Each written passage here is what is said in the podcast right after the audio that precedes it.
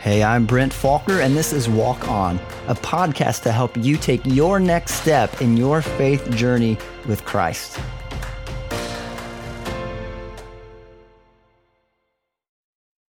I pledge allegiance to, the flag of the United States of America and to the republic for which it stands, one nation, under God, indivisible, with liberty and justice for all.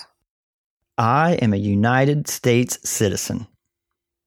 Now, citizenship in the United States comes with certain rights, privileges, and benefits. And if you didn't sleep through your high school government class, you may know what some of those are. We have the right to vote, right to a fair trial, right to peacefully assemble, we have the freedom to worship as we choose. Uh, United States citizens are benefited by being able to hold certain jobs that only citizens can hold. And there's many other privileges and benefits and rights that honestly we often take for granted. Now, I'm a particular type of United States citizen called a birthright citizen meaning I didn't do anything to earn my citizenship status. No applications, no tests, no processes.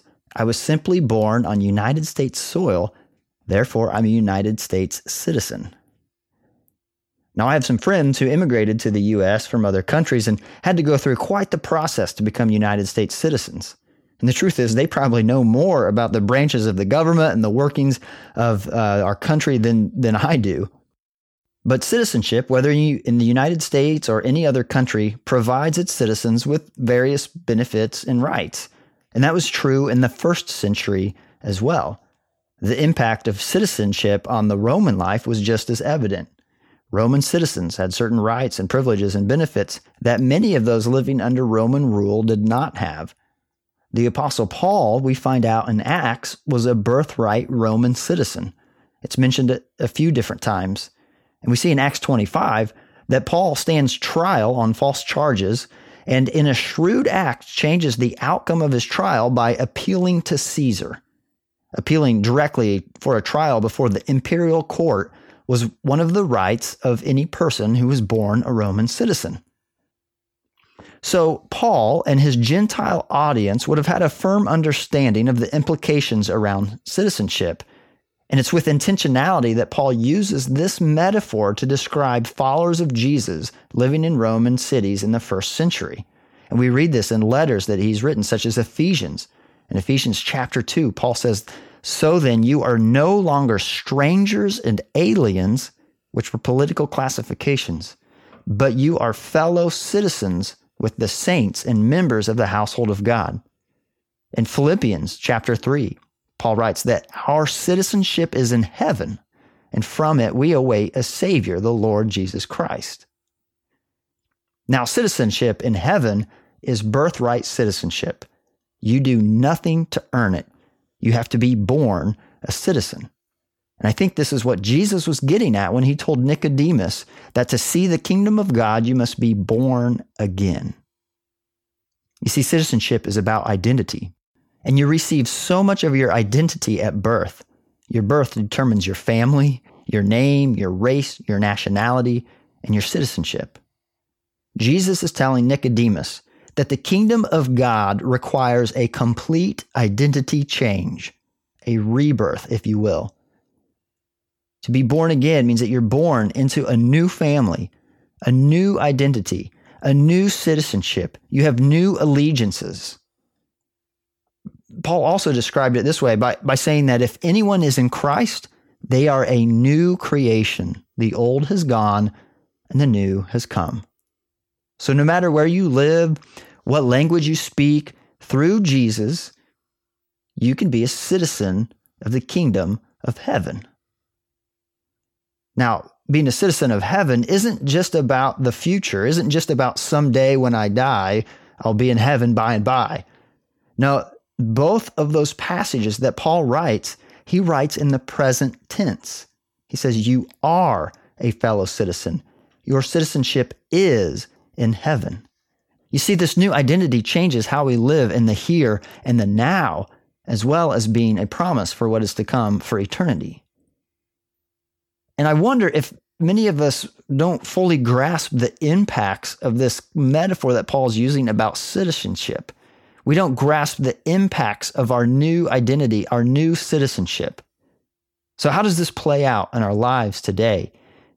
Well, I think it impacts how we see ourselves, it impacts how we live our daily lives, and it impacts how we see others. You see, any citizenship comes with certain rights and privileges and benefits. And so, to be a citizen of heaven, one of the rights that comes with that is the right to be judged by God. Now, this may not sound like a great benefit or a great privilege to say that, yes, you have the right to be judged. But here's the truth we have the right to be judged by God. And because of Jesus, the verdict is already rendered not guilty. And this is huge because it changes how we see ourselves. I mean, how many of us live with the shame for past mistakes? How many of us feel condemned by others because we don't measure up? How many of us feel like failures because of what we haven't achieved? No, listen, you are a citizen of heaven, and because of that, God is the only one who has a right to judge you, no one else. And God is a good and fair and just judge. And the good news is that because of Jesus, any shame, guilt, or failure has been removed. There is no condemnation. And Paul writes that. He says that there is no condemnation for those who are in Christ. So, as a citizen of heaven, you can now walk in freedom, knowing that your past does not dictate your future. You can be free from the opinions of others because only one person's opinion matters. And it's already been proven that you are accepted and that you are loved. Despite what you've done in your past, you have a hope and a future because of what Jesus has done for us.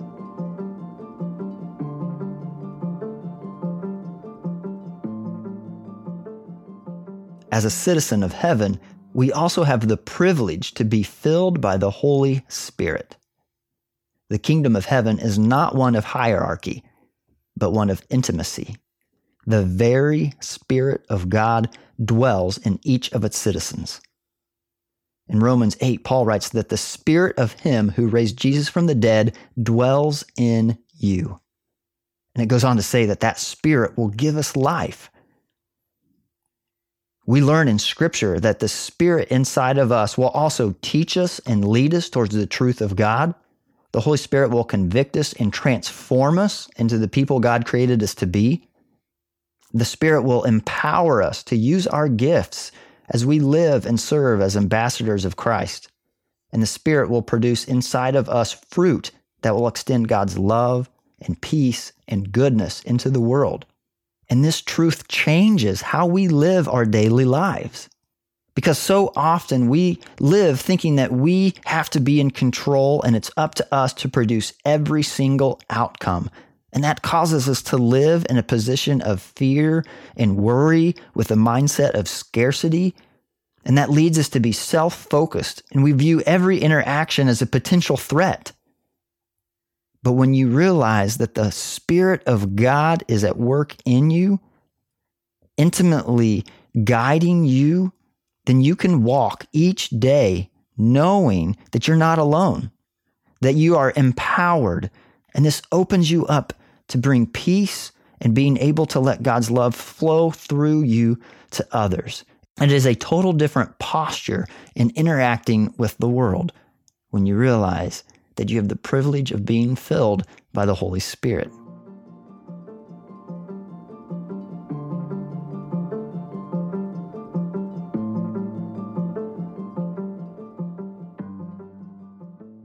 As a citizen of heaven, you have the benefit of being connected to a global family. You are part of a global kingdom that is transforming the world. And the bond of faith that unites each of us is greater than any cultural differences we may face. You are not alone. In a lot of countries across the globe, we're currently seeing a surge in nationalism, where people's nationality and cultural identities become the defining metric of who's in and who's out who has value and who doesn't. But for the Christian who has been born again, the bond of faith becomes our main identity. We are citizens of heaven first and foremost before we're citizens of any other nation. Our identity in Christ defines us more than our race, our nationality, or our gender. We see this reflected in Paul's letter to the Philippians. When he talks about being a citizen of heaven, there's a reason that he chose that word. The city of Philippi prided itself on being a Roman colony. There were several retired generals and ex military who lived in the city. Roman pride ran high in Philippi. So it's interesting that as Paul writes to the church in Philippi, he uses the word citizenship to talk about their identity. Paul's reminded them that their primary allegiance is to Christ, not to Caesar. They have a different allegiance, a different identity. They are citizens of heaven before they're citizens of Rome. And the same is true today. If you are a follower of Christ, you are a citizen of heaven.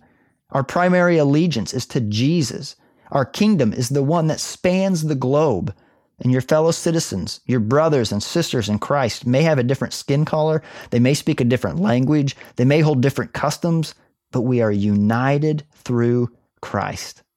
Paul points this out in Galatians by saying that there is neither Jew nor Greek, slave nor free, there, nor is there male or female, for you are all one in Christ Jesus. Our main identity in Jesus creates unity that supersedes any differences we may face. And this changes how we see other people. Just because someone is different doesn't make them our enemy.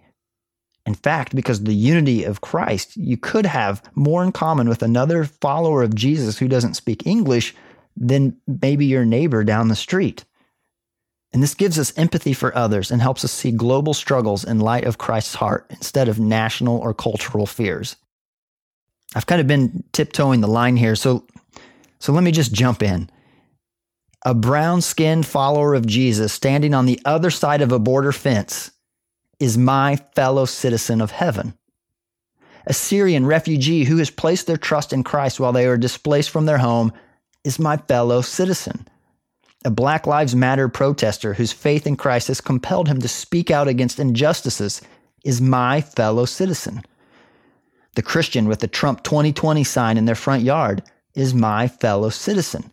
They are all my brothers and sisters in Christ because of our new identity that unifies us beyond any cultural differences we think may divide us. I'm trying to speak what I believe is the truth of Scripture that there is more that unites us as citizens of heaven with our fellow brothers and sisters in Christ, and that identity must supersede any identity we have below that with nationality or culture or race or family. And when we begin to live in that reality, the world will take notice and it will change things around us and it will draw people to the heart of God.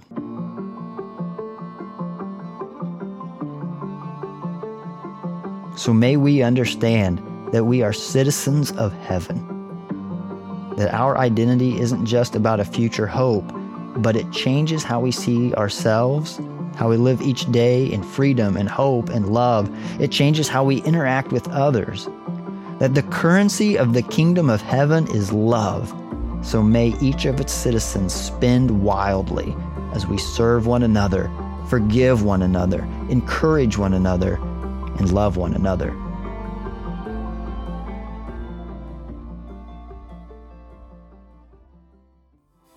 Well, I hope this sparks some thoughts in you that will cause you to meditate more on this idea and how it impacts your life. What I mentioned are just a few ways that being a citizen of heaven impacts us. My question to you is what are others? So I hope you take time to think about that, to talk about that among your friends. I want to say thanks for listening. If this episode has encouraged you, share it with other people. And may we take our identity in Christ seriously as we walk on in our faith.